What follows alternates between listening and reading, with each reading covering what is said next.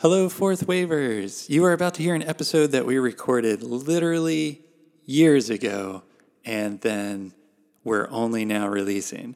Uh, we are ashamed of ourselves. We have no excuse. We hope that you'll like it. Um, it I, I don't want to spoil anything, but it's really good. And we it's one of my favorite episodes. But uh, there will be future episodes. So please don't give up on us. We know we suck. Uh, we do still care about gender equality. We just we there's really no excuse for us. But here's the episode. I hope you enjoy.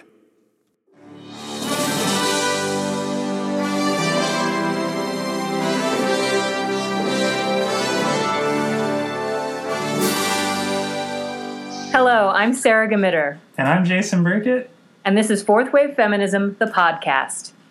where every episode Sarah and I try to bring our different perspectives about the future of feminism into alignment. Because perspectives don't align themselves. That's very true. And today we have a guest. Yay! Her name is Anna, and um, she lives in Denmark. And she totally emailed us about like why we stopped making episodes for so long.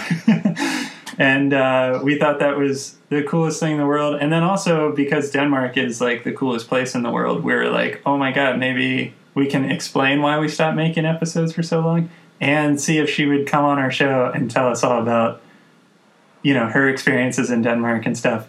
Um, so, and I just want to say that I often take the position of being comfortable talking for all, you know, speaking on behalf of all men. Um, Sarah usually doesn't like to speak on behalf of all women, but I would like you to feel comfortable speaking on behalf of all of Denmark today. Okay, I'll try. um, But don't feel obliged to speak for all of Denmark just because Jason suggests it. Doesn't mean one has to do it. yeah, you can speak for however many people in Denmark you would like to. Um, so that being said, what was it like? I mean, what what is it like now? Tell us all about feminism in Denmark. Well, um, it's not really big as big of an issue as in the US, I think, because it seems like it's been um, people are talking a lot about feminism in, in the US, like right now. Yeah, I feel like. Okay, and then I think maybe it's coming to Denmark because I think people are getting more concerned with feminism in Denmark now than they were before because it seems like still there's a lot of people who, who think that in Denmark it's long gone. We don't have to talk about this anymore because we don't have um, an unfair treatment of women anymore. Um, so I think some people are trying to talk about it and to and say that well, there's still some stuff to discuss, um, but but it's really the consensus is that it's quite in the past um, that sexism uh, don't really exist anymore or affect women anymore, even though it's, I don't think it's true. Um, but yeah, So do you feel like what do you feel like in your experience, you know, or if there's any sort of like dialogue you could speak to that like are the primary like issues that remain, I guess. So like what people are talking about. Yeah, like like I would say in the US like we talk a lot about like rape culture and we talk about like um sexist hiring practices and how few like representatives we have and how few like CEOs there are that are female. Um, Yeah, yeah and like public safety and like women feeling safe all the time like i would say those are like our top areas of concern oh and like uh, reproductive rights i would say yes. is, Well, I think Denmark is a very different country in a lot of ways. Um, actually, when I went to uh, to Paris for a semester to study, I was really thrown by the way it was. It was so uncomfortable for me to to just walk home uh, at night, and I had never experienced that, even though I live in in the capital of Denmark. But that's because everybody rides a bike, so it's not dangerous in the same way because everybody's on a bike, and you can't really assault anybody on a bike. So that's like it's not a a, a big issue. Um, safety on the streets, not for me or not not for anyone I know. I mean, there's still like still happens some stuff, but it's it's not like we feel or I don't feel insecure when I walk because I don't walk that much. I'm always on a bike, um, so that's that's something. And um, also, well, there's a lot of I think there's many women in like um, what's it called? Not in the not in politics. There's a lot, a lot of women in politics actually, and we had a a female um, prime minister. I've heard, yeah. Um, and there's a lot of women. So Anna was saying that there are women in politics, and that um, Denmark has had recently, now, right now, a, a female prime minister. Well, no, not now, but, but uh, there was an election uh, a month ago, I think. Um, so now it's a man, Ah, but before it was a woman.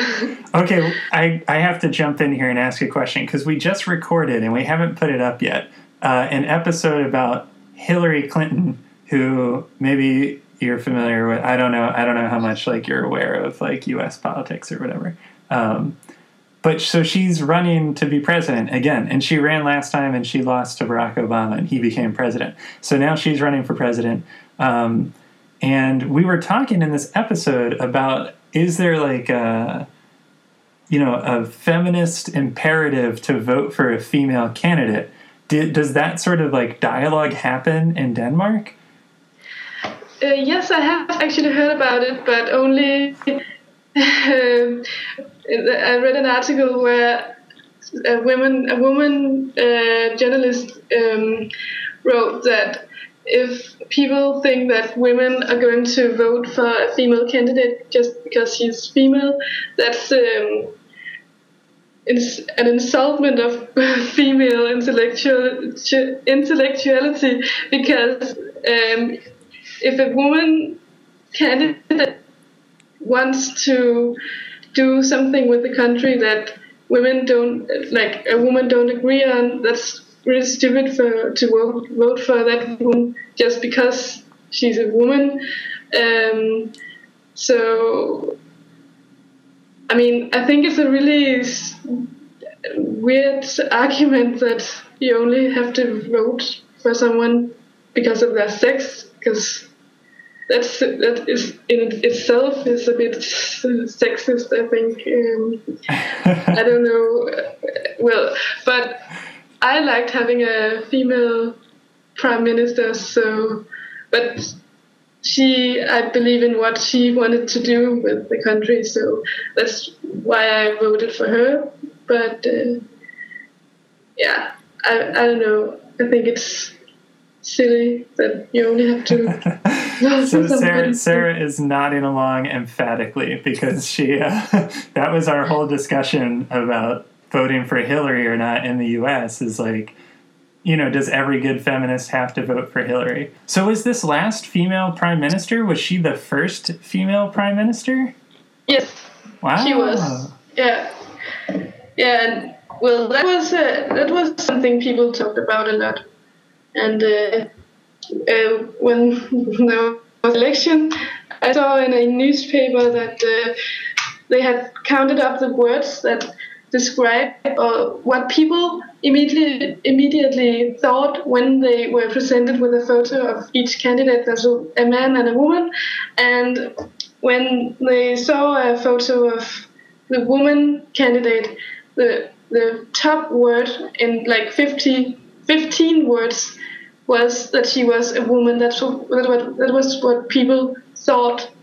Like the first thought in their head was woman, Wow. but when they were shown a picture of a man, it was I think it was short because he's not very tall. Um, so yeah, That's So really really- interesting. yeah. People are very superficial. huh. I don't know what's best or what's worse. Right. um, okay, so yeah, sorry, you were so. Thanks for indulging that sidebar. Yes, it's um. Do you have you heard of a girl named Emma Holten? No. Oh. Okay, well, she's a, a Danish girl, my uh, 24. Uh, made a, a photo series about consent, uh, which has been talked about a lot in Denmark and actually in the UK as well and some other countries. Um, so it's like she has started up this uh, conversation again not just her, but but she's really popular um, with the with young people, and it's like she's made feminism like not trendy because it's stupid to say that it can be trendy, Right. but she really did make a difference for young people to start to uh, to talk about this again. Um, so yeah, but I don't think that. I mean, I haven't heard a lot about feminism in Denmark. I see a lot of things online, um, but it's not being talked about that much in Danish media, I think. Hmm. Okay, so then I had this question. One, I, I mean, Sarah, you if you want to jump in. No, Um, you, and then I'll go. Okay, uh, so I had this question about like, you know, you're sort of describing what we always call like a post. Uh, like usually we talk about in terms of race in the U.S., but we call it a post-racial society where it's like everybody's like we've pretty much achieved equality. Like there's some discussion about like racial inequality, but you know we've got a, a black president and like we've done it. You know, um, Some people talk about some that. people talk about that way, and then Some everybody else says, yeah, Uh, yes, and many, many people disagree. yes like Sarah and I, that we are not Do not think we live in a post-racial. but so it sounds like the you know a lot of the folks in Denmark feel like they might live in a post-sexist society is kind of what you like what I sort of was hearing you say. And that like you know maybe now it's picking up some speed. But like within your lifetime um, do you feel like it has changed you know? Like do you feel like it used to be less equal and now it's more equal? Or has it like not really been a consideration? Because you had kind of said like when you went to paris for your your study abroad program you were like oh like this is totally different. Like i feel different as a woman here. Um so like did you ever feel different as a woman within denmark to like a younger woman versus an older woman? Like did you know or was it like your whole life it's sort of been like not really a a, a major thing? It wasn't really a major thing for me. Um, I haven't experienced any development, I think. Um, but I mean, I'm pretty young, so I, I haven't like been around for so long to to experience any kind of uh, of change.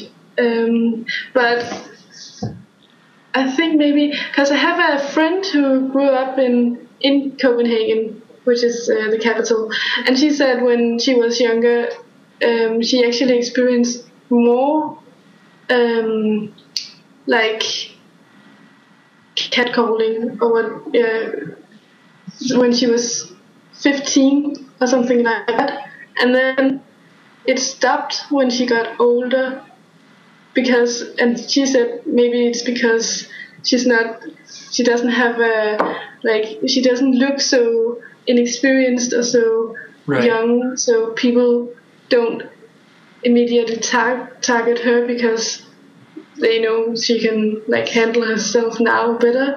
Um, and I, I had this experience because I I come from like a really small town where everybody know each other, so nothing ever happens there. So uh, so I haven't experienced any kind of change. Um, Okay. Yeah. Yeah, I hope that it is because society has moved on and not because. but I don't think it can move on so fast. yeah, exactly. I mean, like, oh, seven years uh, later, society has changed and now people don't catcall each yeah. So, Anna, what do you think? Are, because uh, I'm in my in my head, Denmark is a pretty um, homogenous place r- racially, Yes.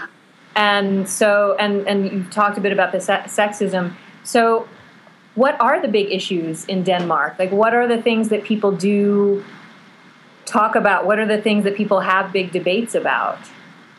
right now it's really uh, uh, uh, about the the um, immigrants or the fugitives um, from Syria and like every country wants to come to Europe.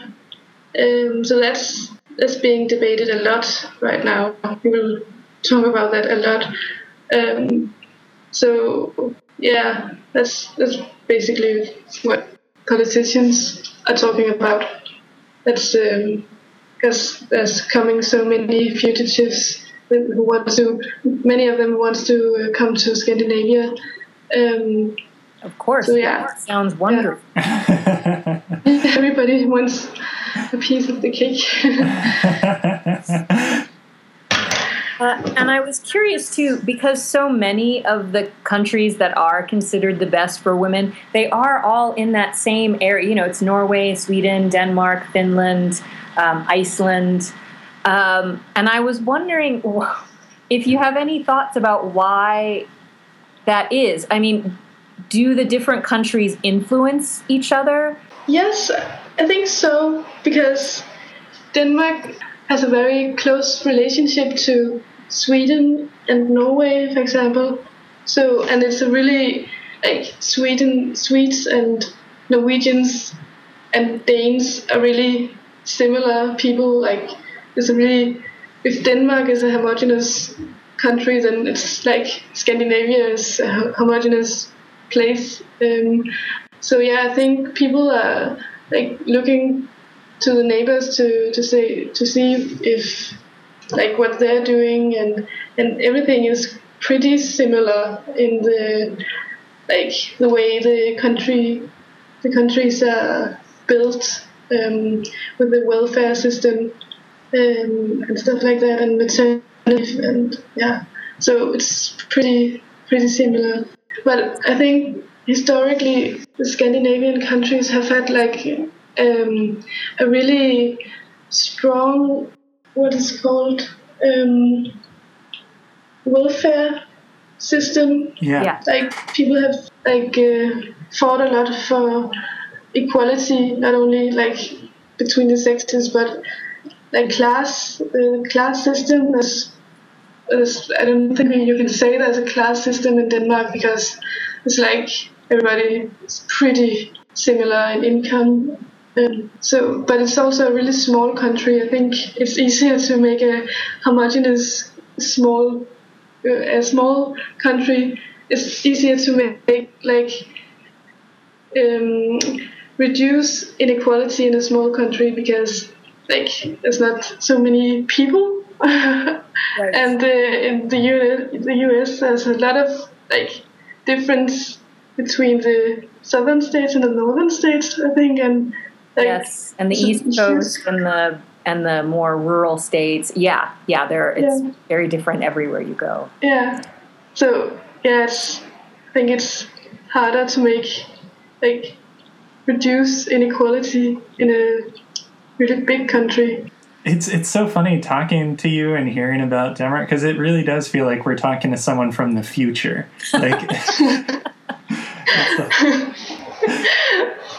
But you have to start paying a lot more in taxes if you want the system. sold. The I'm Danish I'm totally comfortable with that. I think. Um, yes, the future or some kind of side uh, idealized version of you know because in, in our podcast we talk about you know what is the world like now? How would we like it to be? And how do we get there? And so in in a lot of ways you know looking at the various scandinavian countries like that's how we would like it to be. Yeah.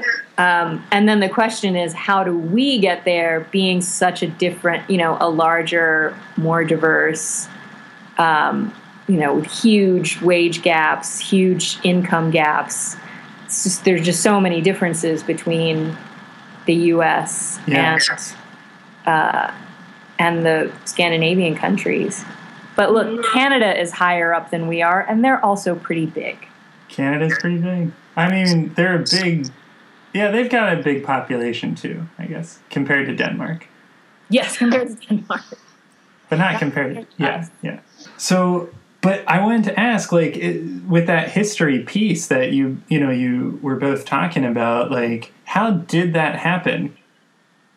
I'm not sure. As I think, I think in the 70s there was a really, really, really strong, um, like force of w- women uh, trying to like change the system, um, and that's and that uh, really made a lot of changes in the 70s.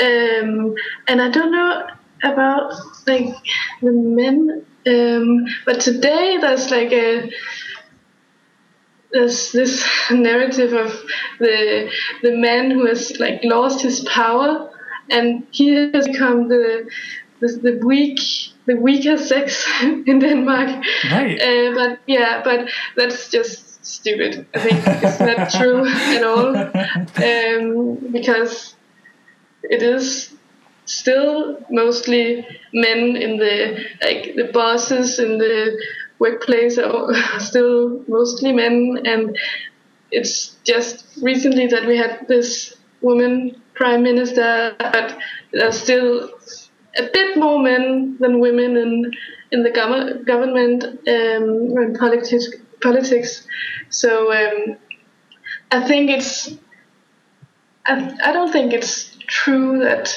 men are now weak or weaker than women. I think that it just like takes some time to get used to the new role in society. Um, but I think it's. I mean, I don't know anybody who who doesn't want the system to be like it is now. I don't know anybody who thinks that like women belong in the kitchen. Like I have always been taken seriously whenever I said anything in class, and um, like I have a, a lot of guy friends who like respect me, and so I don't. I think it's just more equal now. And then there's al- always the people who want something better for themselves and they can't see anything else but what they want. Um, so I think it's a vocal minority of men who think that they were robbed from their privileges. Um, yeah. Okay, so my last question. Um, do you, like, in the US, we talk about with that STEM sort of conversation, you know, we talk about there being some, like, I don't want to call it like internalized sexism or what have you, but, you know, it's like there's the sexism of saying, like, we're not going to make you CEO because we don't think women can do the job. And then there's like sexism where women are like, I'm not going to try to be CEO because that's not of interest to me. You know, like I just don't have that desire. Um, and so we've talked about ways that women might self select into being like teachers or being nurses or like choosing like lower paying uh, professional sort of jobs. And I was just wondering if you've seen that. Is there like, do you feel like that takes place in Denmark that women, even though it's this, you know, it sounds like a more equal society in all these different ways, do you feel like women are more like likely to choose to be a nurse or to choose to be a school teacher or, you know? Yeah, I, think so because statistically there are a lot of uh, a lot more women in the nursery uh, fields of work, uh, if you can say that, being a yeah school teacher or yeah taking care of kids and being a nurse and yeah stuff like that. It's uh, more women who does that, and uh, there are that more men who do stuff with like computers, uh, technology. Um, I don't think there's a, uh, as many female researchers in the universities, and I think that's because I don't think there's a lot of women who doesn't want to work extra um, Sure. to get to be like a researcher or whatever. Um, so it's just it's not something a lot of women strive to do. So yeah, I think I think it's the same.